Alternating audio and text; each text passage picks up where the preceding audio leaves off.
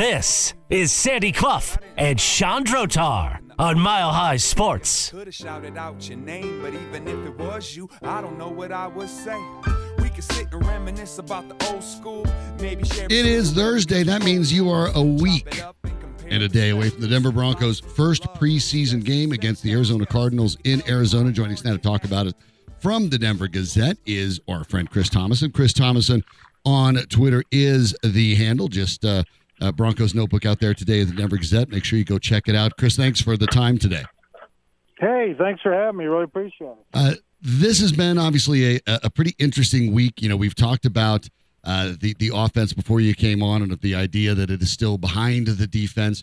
Um, that at a certain point isn't actually all that unusual at this stage of training camp. As a matter of fact, Alex Singleton correctly pointed out after practice today that uh, it's more or less the same guys. Now there are a couple differences on the line when you're talking about Frank Clark, who at least uh, conceivably is there, but not uh, hasn't been practicing this week, and Zach Allen, who's looked pretty darn good coming in. I think that's been one of the, uh, the the bright sides of practice. But when you're looking at the defense compared to the offense at this point, would you agree with that? Is it surprising that the defense looks to be that much further ahead, or is it to be expected? Well, I mean, George Paton pretty much came out before the draft and said, "Hey, our defense is pretty good," and uh, they like their defense. And historically, in training camp, the defense often is a more ahead of the offense. And as you touched upon, there's more carryover on the defense with more players back. Vance Joseph's the defensive coordinator who has a history of being the head coach just a few years ago. And uh, meanwhile, a lot of new pieces on offense, and they're learning Sean Payton's new offense. So, yeah, I'm not surprised the defense being ahead of the offense.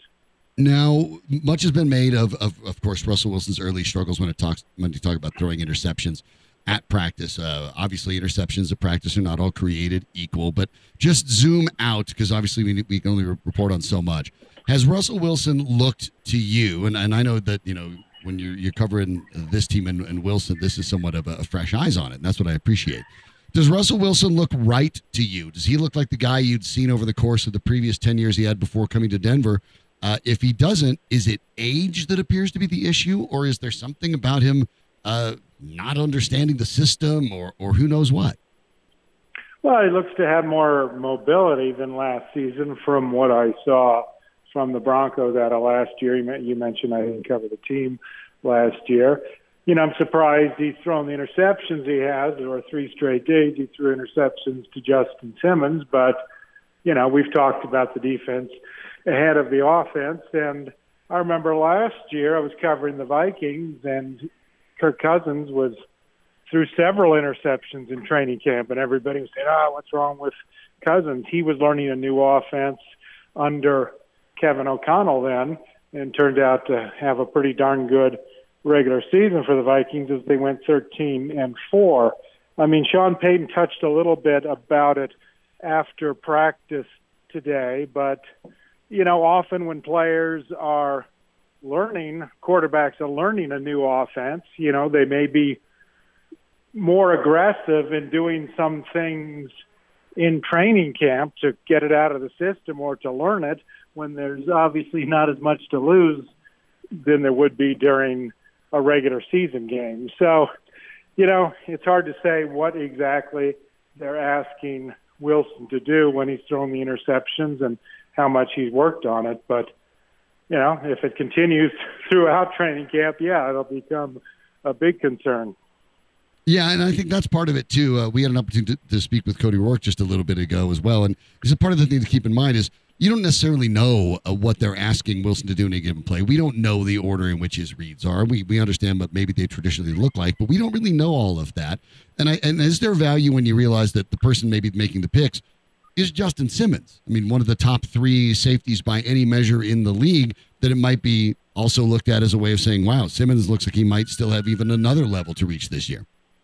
Yeah, no, that, you're absolutely correct. I mean. Uh, he's one of the top players on the team, and uh, you would expect him to play well, regardless of who he's playing against, uh, whether it be another quarterback or whether it be Russell Wilson. So, yeah, I mean, Sean Payton says he's unconcerned. I mean, obviously, the way he's thrown his support behind Russell Wilson. Even if he was concerned, he's not going to come out and say it. So uh, we'll just evaluate it and be interesting to see if Russell what kind of work he gets in the preseason. I mean, uh, Payton said today that Javonte Williams will play in the preseason, possibly in week two, which might suggest that uh, maybe we'll see a little bit of Wilson in week two in the preseason at San Francisco if some starters if starters on offense are playing.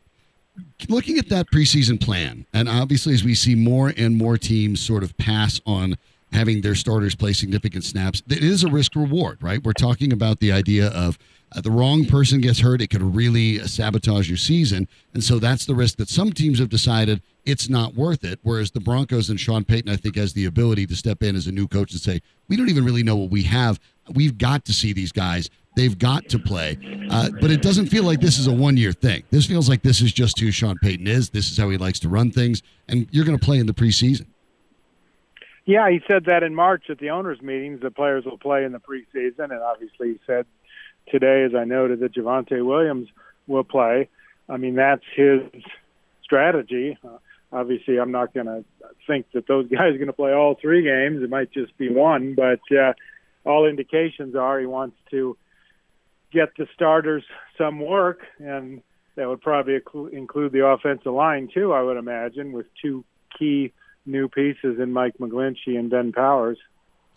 Yeah, speaking of those two guys, uh, that that is interesting to me. The I, the idea that when you're looking at the Broncos running game, and we looked at the additions, they added McGlinchey, they added Powers, they also added uh, Manhertz and Trautman at tight end. I started the show talking about how this team is is not going to be uh, let Russ cook on offense. They are going to be uh, running heavy sets, maybe even two back sets. This is going to be a team that seems to want to control the pace of the game. And that would actually coincide with what uh, Payton and his mentor, Bill Parcells, did, especially when they went into games where they were the team that where they knew they probably had lesser talent. Yeah, I mean, uh, in talking about Wilson over the last few days, Payton has brought up the running game. So uh, if Wilson is doing a good job on leading the team down the field with emphasis on the running game, that's probably what Payton wants him to do. So it's going to be more of a ball control attack. He certainly hopes. I mean, when I was on with you guys a few weeks ago, I brought up the dreaded game manager tag for Russell Wilson. But uh, if he wins games, Sean Payton will be quite happy with having a game manager at quarterback. And that's really the part of it, isn't it? Now, can Russell Wilson buy into that in the early going? And it's obviously early going. But I mean, Sean Payton came in with his offense on day one. They've gone through the OTAs, they've gone through this early stage of training camp. Russell Wilson knows entirely what the offense is. Have you seen any indication that he would want to go uh, off script or have any issue with this offense whatsoever? Because as we know, uh, when he had that limited trade uh, list where he could be traded, the Saints were on that team on that list for him when Sean Payton was the head coach. So the, the idea that Wilson might bristle, it's tough to say that because Wilson was clearly open to being coached by Sean Payton prior to joining the Denver Broncos. Well, I mean, all accounts so far is that Wilson's been a, a good soldier and is doing his best to buy into what uh, Sean Payton is coaching. And uh, there were times in Seattle when uh, they had a more of a running attack maybe than some other teams did, and he wasn't throwing the ball crazily all over the place. And they won, and he has a Super Bowl ring, and probably should have two, but uh, so they probably should have run on that play. Right. if you uh, in uh, in uh, February 2015, but um, yeah, I mean, all indications are he's buying into what Sean Payton is selling so far.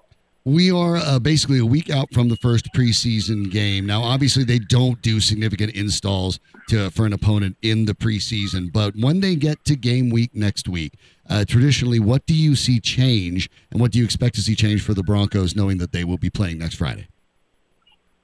Yeah, I mean, Payton said they're going to meet next week and um, go over a, a plan I mean, I wouldn't be surprised to not see too many starters in the first preseason game. He still wants to them to get some work in practice, but uh, there's a lot of people he wants to look at. I mean, he's mentioned that. He's you ask him a question about some particular player, and he's like, "Well, I'm still evaluating him. Still need to see more of him." So he's got his list of who he wants to see a lot more of, and uh, we'll see some of those guys against Arizona.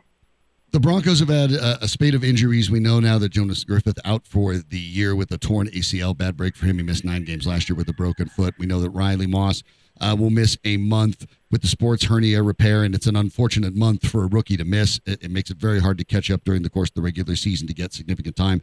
Those guys have been uh, expected to be uh, maybe depth players with a little bit of upside this year. Obviously, the Tim Patrick injury is significant. Brandon Johnson seems to be getting uh, the most opportunities at it, given the fact you know the size, the the ability there.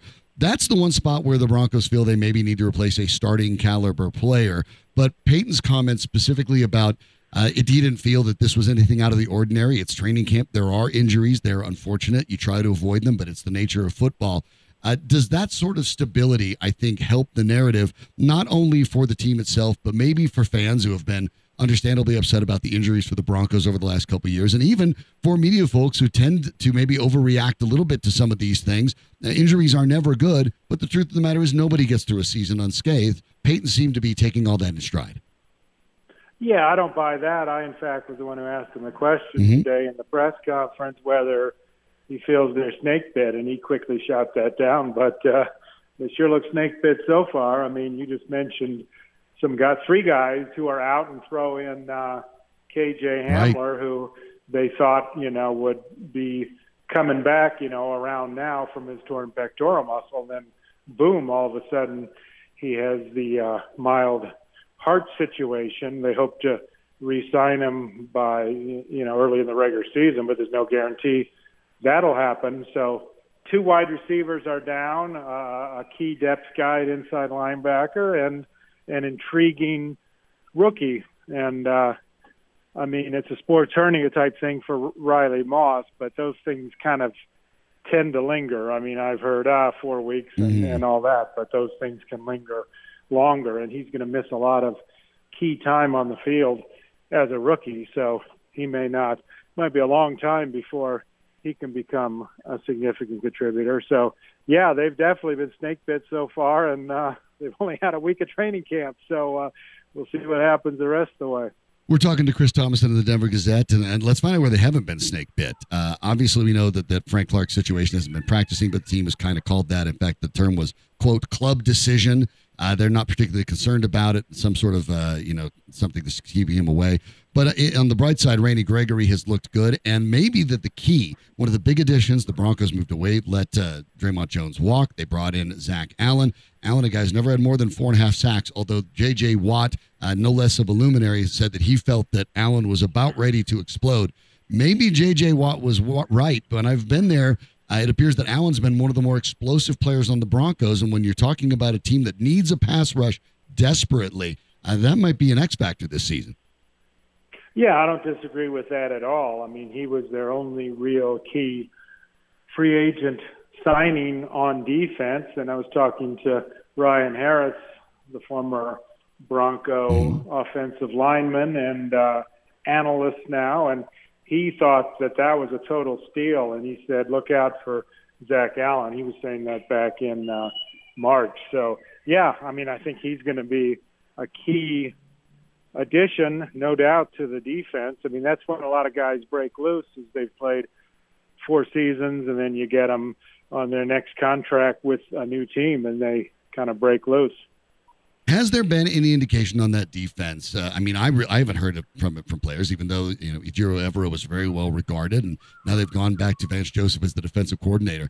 But it seems as if that transition from defensive coordinator to defensive coordinator has basically been seamless. Is that due to the fact that there's some familiarity with the coaching, or is it because most of the players are the same, or is it a little bit of both? Well, I mean, I think Vance Joseph has the perfect temperament Um, I mean, it's quite unusual to see a guy who was the head coach just a few years ago gets fired and then he's back with the team so soon as defensive coordinator. I know Wade Phillips did it, but he had like 20 years between stints. Right. So that's that's a bit different. Yeah, but Vance Joseph has a very unique temperament. Uh, from my dealings with him, I dealt with him a little bit when he was a head coach, uh, even though I was covering the Vikings, and then a little bit so far as defensive coordinator. Seems to be a guy doesn't really have an ego, easy to work with, and seems to be the perfect uh, temperament for the role that he's in. You know, even though he's not the head coach, but you know, in a in a way, he's the head coach of the defense because Sean Payton is an offensive guy. Uh, last one for you, and as you brought up the, the Vikings, I think you're the right person to talk to about this because when teams uh, suffer injuries and have to make moves, the Broncos kept roughly nine million dollars or so of cap space free. Presumably, that's to keep uh, be prepared for injuries and try to find a way to cover if you have to. But you know, you covered uh, George Paton up there with the Vikings. Is this kind of the way he normally uh, functions? How much of this do you believe is George Paton, and how much of this now is being directed by Sean Payton? You know, I think it's just common sense uh, keeping some money in reserve because things obviously can happen, and they have happened. I mean, the Vikings weren't able to do it because they signed a lot of crazy contracts. Uh, you know, some of them may be excessive, but that was Rick Spielman, the general manager, and not George Paton. So the Vikings got themselves into uh, cap trouble and had to dump a lot of veterans this past off season. But I think that's just makes sense, especially with a team that isn't going to be contending for the Super Bowl this year. I mean, if you're contending for the Super Bowl, I mean, yeah, you might roll the dice a little bit more and, load up, but you know the the Broncos can afford to uh, keep a little bit in the piggy bank. No, and let's keep talking on whatever wood they can find that the injuries bug is uh, stops biting for at least a little bit. He is Chris Tomasson. Make sure you give him a follow over on Twitter, Chris Tomasson and everything you can see right at the Denver Gazette. Make sure you check it out. Uh, doing a terrific job there. Has a new notebook up today that's worth reading for sure. Stay on top of all the latest with the Broncos with Chris. Really appreciate it. Thanks for the time. Hey, thanks for having me. Really appreciate it. All right, we'll catch you out there. Thanks again, Chris Tomasson, uh, joining us with the latest on the Denver Broncos. I mean, you, you can hear it. That is the sound of football coming back, and now's the time to place those preseason bets with SuperBook Sports. SuperBook is the most trusted name in Vegas, and now you can use their promo code Mile High. Where have you heard that one before? To score up to two hundred and fifty dollars with their first bet bonus. That means win or lose They'll match your first bet up to $250 with the promo code Mile High. Don't miss out this football season. Go ahead and win some money with Superbook Sports and that promo code Mile High. Visit superbook.com for terms and conditions. Gambling problem? Call 1 800 Gambler. The drama surrounding Sean Payton and Nathaniel Hackett, the Jets, the Broncos, Aaron Rodgers pulling a Will Smith about keeping your coach's name out of your mouth that enough to get the Broncos flexed to Sunday Night Football in Week Five? That's been the, the word around town. Spoiler alert. No, it's not. And I'll tell you why next on Mile High Sports. To the pad and hit the showers. Didn't even get no static from the cowards. Cause just yesterday, them booze tried to blast me.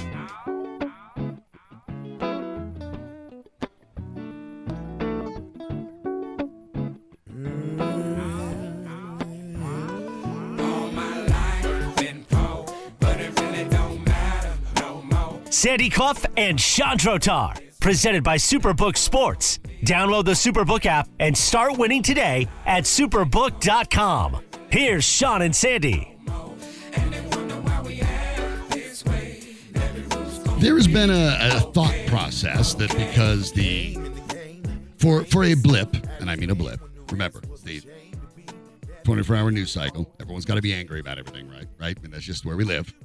Of extremes. There wasn't much to talk about, for teams have hit training camp. Well, Sean Payton stepped in it two days in a row, talking to his friend Jarrett Bell at USA Today, and kind of giving a, um, a more candid interview than he probably should have. One in which Payton said later that it was a mistake, his term, and that he regretted it.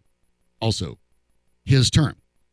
It led to a spicy retort by Aaron Rodgers, who talked about his fondness for Nathaniel Hackett, and said it'd be best if Sean Payton kept his quarter uh, kept his coach's name out of his mouth. So fortunately avoided the Will Smith slap, although maybe he would have done it if it was in person. Might have had more drama there.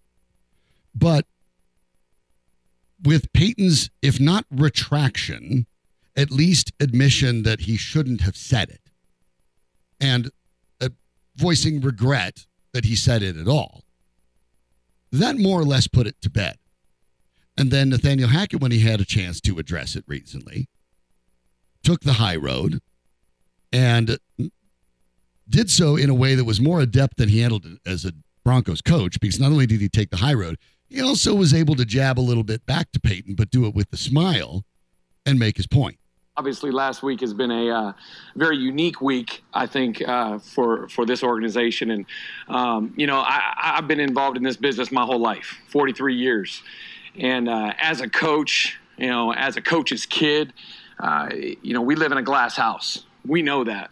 We all live in different rooms. We all got a key for it.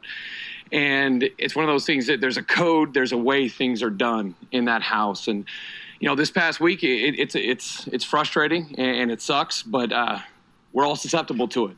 There are things that you do, mistakes you make, and it costs you time on the field, costs you your job, all those things. And I own all that stuff. I mean, it's that fact. I got no excuses. That's how we live here at the New York Jets. That's how we've lived everywhere I've been. No excuses.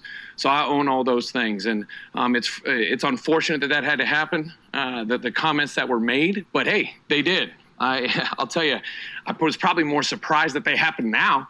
Was definitely expecting them in week five. So I, am I'm, almost thankful uh, that we got that you know out of the way was asked after that uh, if he had received the apology that, that Sean Payton said he'll he would get to for both Robert Saleh, the head coach, and Nathaniel Hackett. And uh, Hackett pointed out that he did not. He had not received it, nor did he, quite frankly, expect to receive it. So I, I think Hackett handled that. And Hackett, by the way, uh, completely over his skis as a head coach with the Denver Broncos. 100%. Nobody's going to dispute that. I don't even know if Hackett's going to dispute it. You heard him right there. But never seemed like a bad guy. Sean Payton made him look sympathetic. And so the idea is that, wow, all of a sudden, in week five, the Broncos play the Jets. Look at all that drama. You could flex it to Sunday night. The only NFL city in America that thinks that's a possibility apparently is here in Denver. And I don't know why. The game for that night is the Cowboys and the 49ers. The Cowboys and the 49ers over in an NFC that is not nearly as stacked as the AFC are both clear Super Bowl contenders. The Cowboys went 12 and 5 last year. One of the best records in the league. The Niners went 13 and 4. They're two of the marquee franchises. Both of those franchises have won multiple Super Bowls. There is no way on earth the Broncos and Jets are getting flexed into that game. No way. You are talking, look at that again. Just let me, let me simplify. Dallas went 12 and 5, second in their division, only to the NFC champ Eagles. Niners went 13 and 4 and won the NFC West. Niners have multiple Super Bowls to their name, Cowboys as well. Now, the Jets at least have a Super Bowl to their name, although it was back in Super Bowl three.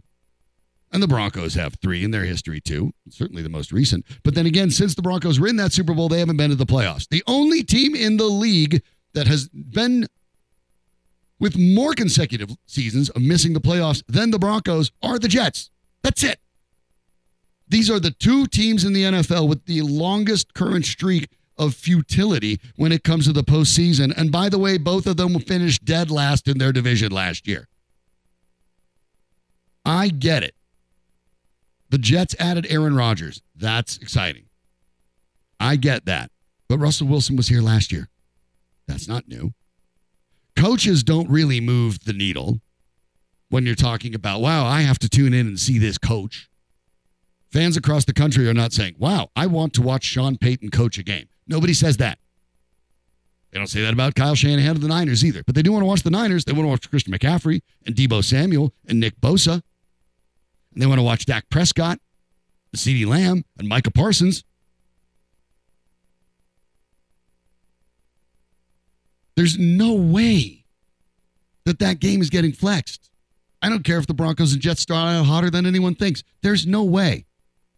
And the fact that folks around town think that's even a possibility to me is a little sad. And I'm not trying to run people down, it just shows how far the Broncos have fallen, not only in the eyes of the national fan base, but even in the eyes of the local fan base.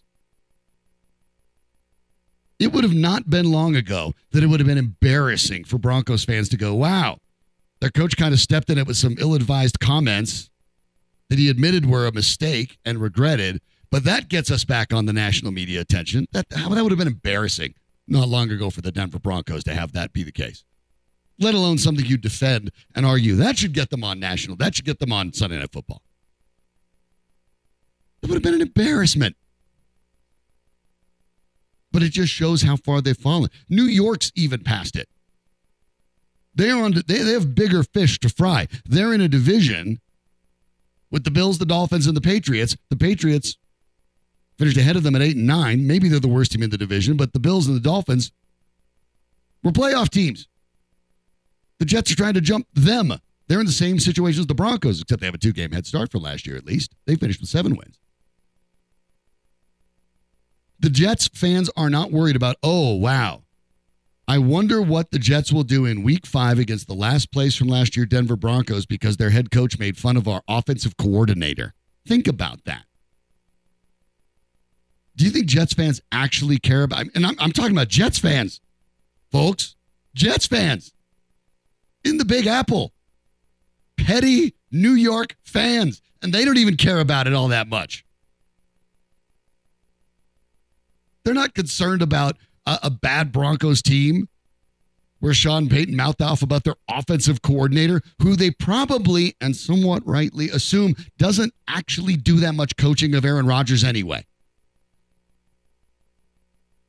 It's not even a story. It'll be a blip for week five because both of these teams are not going to get off to really hot starts, more than likely. And it'll be brought up again prior to week five, but not as any some sort of bulletin board material because it's already over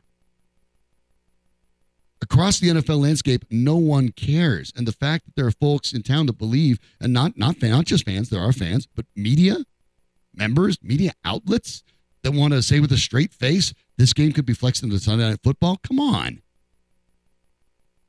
Do you even want to see the Broncos and the Jets on Sunday Night Football over the Cowboys and the 49ers? Let me be completely honest. I don't. I know which game's going to probably be better if I'm actually just a football fan. I know which game has more star power if it's a football fan. I know which game has more on the line if I'm just a football fan. I'm born and raised in Colorado. I grew up watching this team. It's my home team. It's not going to get flexed, everybody. And it's it's embarrassing that there are any thoughts for this franchise, this franchise this three time Super Bowl winning franchise. To think that your coach, who made regrettable comments that actually got him ridiculed, the only people that thought those comments were acceptable were the few troglodyte fans who are so upset about the Broncos getting their teeth in year after year that they thought that the kind of rude, mouthy, unprofessional comments that Sean Payton made, that he all but admitted were exactly that, stood as some sort of defiance or something. That's not what it was. But that just shows how desperate everyone is for the Broncos to make themselves relevant again. If they were a relevant team on the national space, this wouldn't be a discussion. It's only because the Broncos have played themselves into irrelevancy, in which we're talking about this at all as a possibility to flex out a game between top contenders. Come on. That doesn't even make sense. But it shows how desperate the Broncos fan base has become. It shows how a sports media in this town who have for generations, literally generations, been able to just roll out anything Denver Broncos and realize that's going to get us great ratings. We're fine. We're good.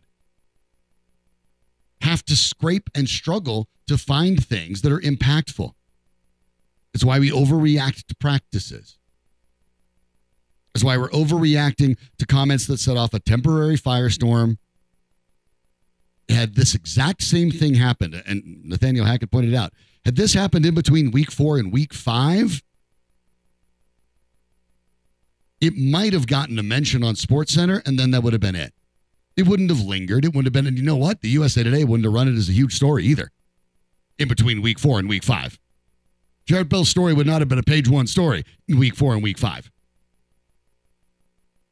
It hit during a dead time in which there wasn't any significant NFL news. It made its splash and it's gone. The ripples are over. It's it's done. The only thing you're concerned about is that Aaron Rodgers might have taken it personally and looks to take it out on the Broncos in one of the games the Broncos really need to win if they're going to be taken seriously as playoff contenders. In the end, not to get all Shakespearean about it, but it is sound and fury, signifying, signifying nothing. It means nothing. And that's what it should mean. It wasn't about football. In Sean, Sean Payton's case, it was about ego. It was about making a mistake. I do believe in the end, it will actually help the Broncos because Sean Payton, who is Mr. No Drama, stay off of social media, I don't want your name in the news, is the first guy to do it, which he admitted. Well, I told these guys not to do it, and I'm the one that did it. Hubris, karma, whatever you want to call it. Sean Payton got some of it, and he'll probably be better for it, which means the Denver Broncos will probably be better for it. But it's over. I mean, you're going to have to go to South Park member berries in about six weeks. Hey, remember when Sean Payton talked about it? By that time, no one's going to remember. No one cares. No one is going to come back to this. Look, you have three preseason games and four more regular season games before the Jets and Broncos. That's almost two months. Payton said it. Payton said it was a mistake, and said he regretted it. Hackett said what he said. Robert Saleh came back and said, Great. If you got haters, you must be doing something right. He, he was appreciating the bulletin board material. Thanks. But in two months, I'm not going to remember that. You think you're going to start stop thinking about what Russell Wilson is doing right now, or Javonte Williams' health, or the Broncos pass rush, or maybe Zach Allen's breaking out, or maybe Jerry Jeudy and Wilson's rapport is real, or who knows what, whatever injuries, whatever's going on. You think you're going to go back between week four and week five and go, oh, it's all about this big rivalry between the Jets and the Broncos because of something Sean Payton said and tried to retract two months ago? It's not a thing. This is the only city in the NFL market world that cares about this. And the only reason that this city cares about it is because they don't have anything more impactful and concrete to believe in. And that's unfortunate because for the vast history of this franchise, certainly since 19 uh, the mid 1970s and especially since Pat Bowlen took over in the early 80s this is the kind of stuff that was beneath the Denver Broncos to even mention or worry about or think about. So far down on the list, we never even considered it. You have to consider it now, but it's only because the Broncos are bad and you don't embrace, let me put it this way. For Broncos country fans, I get it. If you think it was a great defiant move by Sean Payton, how do you feel about the fact that Sean Payton actually admitted he shouldn't have said it and regretted it? He didn't seem to think it was a great moment of defiance, so why do you? Secondarily, it's a distraction. Since when have the Broncos been so bad that a distraction was a reason to watch them? more than anything else this season, that's what Sean Payton and the Denver Broncos have to get back an identity, a respectability, and being watchable. That's step one. The rest of it can come later. Speaking of things that aren't watchable, unless you're total degenerate or NFL junkie, the Hall of Fame game is tonight. But there is one part of it I am absolutely going to tune in for might not be the part you think. I'll explain next on Mile High Sports.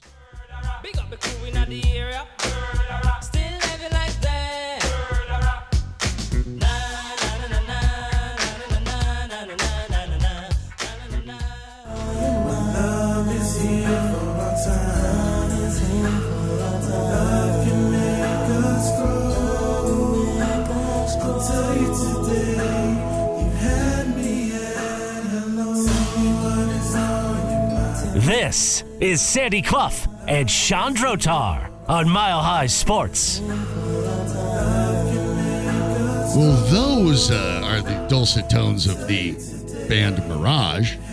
You might not recognize them because they didn't have an album or anything, but the lead singer and one of the top singers of that band will be singing the national anthem tonight at the NFL Hall of Fame game. That would be DeMarcus Ware. DeMarcus Ware, who does have a, a singing background, of course, will be inducted into the Hall of Fame this weekend, will be singing the national anthem tonight at the Hall of Fame game. That is pretty cool. It's pretty great. Absolutely love it. So, that part of the Hall of Fame game, I care about. After that, I will probably turn it off because the Zach Wilson, Kellen Mond quarterback duel, I'm probably okay sitting that one out. But the rest of it with uh, DeMarcus, I'm sure there will be some interviews here and there. You know, I'll catch them the next morning. They will obviously be featured uh, all over the place. But uh, the NFL season does start tonight, at least in preseason format. The Jets will take on the Browns in Canton at the Tom Benson Hall of Fame Stadium. Just in really, quite frankly, a couple of moments, really, 15 minutes uh, until kick. And of course, right before that, DeMarcus Ware with the national anthem. So, uh, congratulations to uh, DeMarcus. DeMarcus will be the 11th player who played at least a portion of their career with the Denver Broncos in the Hall of Fame. Of course, uh, primarily known as a Cowboy. Jerry Jones will be uh, doing the speech in inducting him into the Hall. So, I mean, obviously, Ware is attached to the Cowboys as well. Quite frankly, he should be. Doesn't mean that Broncos fans can't enjoy uh, what DeMarcus Ware brought to the Denver Broncos. They most certainly could, including passing along a style of locker room leadership and mentorship to Von Miller, which Von Miller then continued to carry on uh, in his career as well. So, uh, congratulations to Marcus Ware. Well, well, well deserved uh, induction into the Hall of Fame. But uh, what a moment. And as someone, you know, who, quite frankly, has a bit of a singing background, I said, that's, uh, that's a cool moment and also probably terrifying. I would be don't put a heart monitor on DeMarcus when he's going to do that one. That's a big one. But, uh, you know, if you're ever going to have one of those times when uh, you're going to get to do it. You might as well do it then. And if there's ever one of those times where maybe you blow a note here or there, well, that's the time everyone's going to be okay with it. They're going to forgive you. So cool. But uh, enjoy that tonight for DeMarcus Ware getting to perform the uh, the national anthem tonight at the Hall of Fame game. That is great. Dan- Danny, you do you watch the uh, do you watch the Hall of Fame game?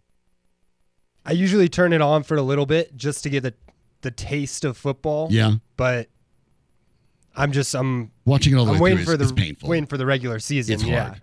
And it's like I don't know a lot of these guys. Maybe I'll see some of them later in the season. Maybe they'll turn up on a team that I do follow. Uh, but more likely than not, a lot of the guys playing are probably not going to play a lot in the especially NFL. week, especially this week. Um, Yeah. You know, you you get uh, a, a situation in which a lot of these guys are not going to make teams, and and I, you know, I pay attention to it. Uh, but when I'm talking about the way I sort of ingest football in the preseason, obviously we everything with the Broncos paying attention to, and then I will go back and I'll kind of look at the uh, condensed preseason games of the teams the Broncos will be playing in the first month because I think there's some value in that. But when you're talking about teams the Broncos are going to play in November and December, watching them play preseason, it doesn't help you. I mean, it has to be something where because by then they've hit their stride and and the preseason doesn't matter. So uh, that's kind of the way I look at it. If preseason is your bag, uh, whatever, cool. But uh, if you're gonna, you know, I put it this way: I would advise not betting on NFL preseason games, although you most certainly can. Uh, if you were, I'll give you one suggestion: it's a preseason game. I don't care who's playing in it. I don't care what preseason game it is. Uh, take the under. That's the smart one. Just do that. You have, Danny pointed out, a bunch of players who uh, are, aren't going to make teams. So uh, yeah, whatever the under is, that's uh, that's your. If you're ever going to do it, uh, do that. Otherwise, just actually uh, don't don't bet. You're better than that. Don't bet preseason games. There's baseball games and other things going on. You know, at the Women's World Cup or something. But preseason games, just don't, don't. And it, and, and if you're one of the folks doing like player props in a preseason game, oh no, no, no, no, no, don't, don't, don't do that. I mean, I have a feeling those have got to be hard to find in preseason too, because the the books don't even know who's playing. who's playing or for how long, right? I mean, it, it's it's uh, it's tricky, and I mean, you know, I I I, I like my bets. I'm not going to pretend that I don't. I mean, you know, I uh, host you bet tonight over at altitude when Nate Lundy's not there. Uh, you know, I've had a Sirius XM thing about about betting. You know, I, I like it, but I mean, yeah, my, my advice when it comes down to NFL preseason is just put put the put the phone back in your pocket. Don't do it. Especially if, for example, you also play in the NFL. Also, do not do that, like ever. You really you really shouldn't be betting on preseason games. Not only is it just dumb for anybody to bet on preseason games, but also you know you don't want to be Vazarique and find yourself out of a job. So, you know, be, be responsible. One eight hundred Gambler, by the way, is the uh, is the phone call if you have a gambling problem. Uh, if you're thinking of betting on preseason, maybe try that just in case. Maybe they can help you out. That would be the right idea. But it, it does mean that the long drought at least is over. If you want to look at something that is a football-like substance, I guess, like Danny pointed out, there are going to be players running around in New York Jets and Cleveland Browns uniforms, so it will sort of look like NFL football. Uh, you're good until the first weekend of February. It's back.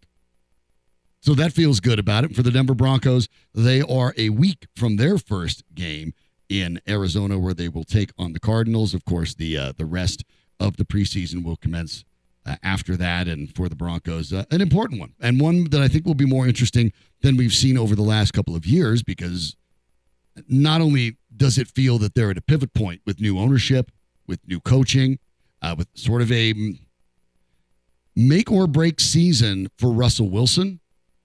Whether you consider Russell Wilson to be a, a, Hall of Fame quarterback, if you think this was enough, this last season was enough to put a big, big dent in that or even break it, uh, Russell Wilson's viability as a quarterback long term, this is really make or break. But the Broncos will take on Arizona. They have San Francisco then the weekend after that. And then the 26th, after the scrimmages with the Rams, uh, they will take on the LA Rams on the 26th, that Saturday night. And that will be the end of the preseason with the regular season, uh, the home opener against Las Vegas on Sunday, the 10th. So, uh, yeah, you're a week and a day from the first preseason, but you're really five weeks from the opener. That part's pretty. That part is is exciting for Broncos fans because this is a year in which it really is important. And I think when you talk about make or break, it's fascinating because Sean Payton did mention specifically the idea that his playoffs are bust. Well, every every time I hear someone say that, I, I look at the maybe it's maybe it's the parent in me. Like, what's the or part? Because that's the part that matters, right? Whether whether we're whether we're talking about a kid, whether we're talking about a coworker, anything. What's what's the or part? It, it's cool to make an ultimatum, but the con- the consequences of not reaching that is what? In Sean Payton's case, it's nothing. Nothing. Unless the Broncos go 0 16 somehow, He's going to make it through the season. They're not going to do that anyway. They won't go on 17. So he's going to make it through the year no matter what, and he's not going anywhere. So there is no or bust for Sean Payton. And that's an important part to look at when you get into this preseason and you get into the regular season. Sean Payton understands that turning this franchise around is not like turning a jet ski, it's like turning an ocean liner. And even when it's moving in the right direction, even when you're turning it correctly, it doesn't immediately point where you want it to go. And that's what this Broncos season is likely to be. This team could go 7 and 10, only two games better, or they could go 8 and 9, three games better, miss the playoffs. And I might still be talking about this team to you in January saying the Broncos had a good season because they got this turned around and they're going back in the right direction. You get the folks that are all into the rings. If you didn't get a ring, your season was a waste. Well, let me put it very simply. Those people are fools because that's not how sports works. It's never been how sports works. And the playoffs or bust mentality for the Broncos is more aspirational and inspirational than it is realistic. Because there is no bust. Now, there's is there playoffs or bust for Russell Wilson? Maybe. Maybe. Now, if Wilson has a pretty good year and the Broncos go eight and nine, okay, you're going to run it back and, and see if things got back on track.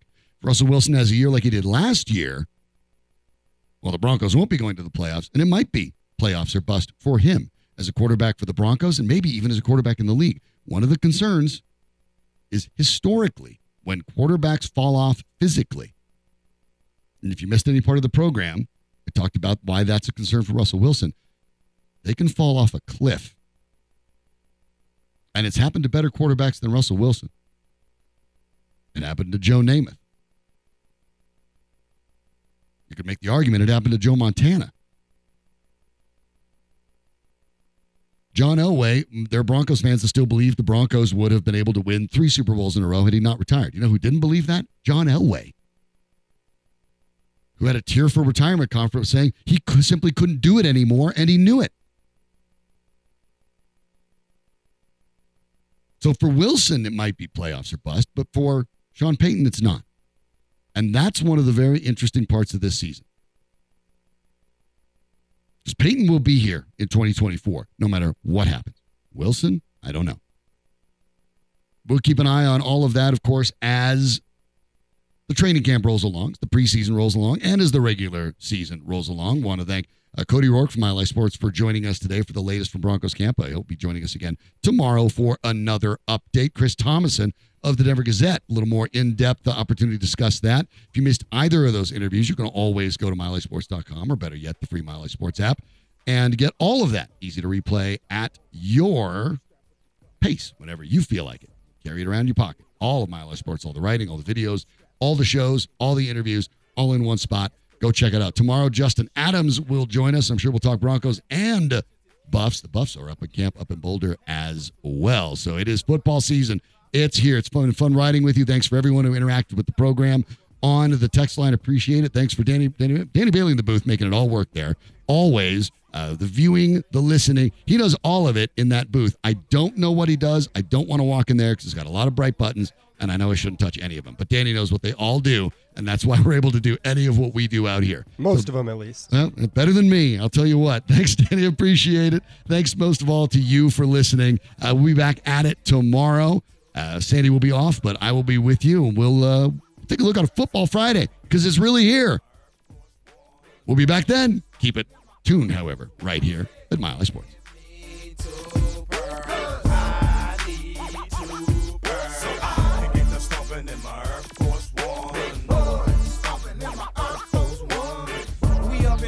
Like I'm looking like I need those. Ten and a half, and if you got them, give me two of those. I can tell she never seen Murphy Lee before. Cause she just standing there as if I'm shooting.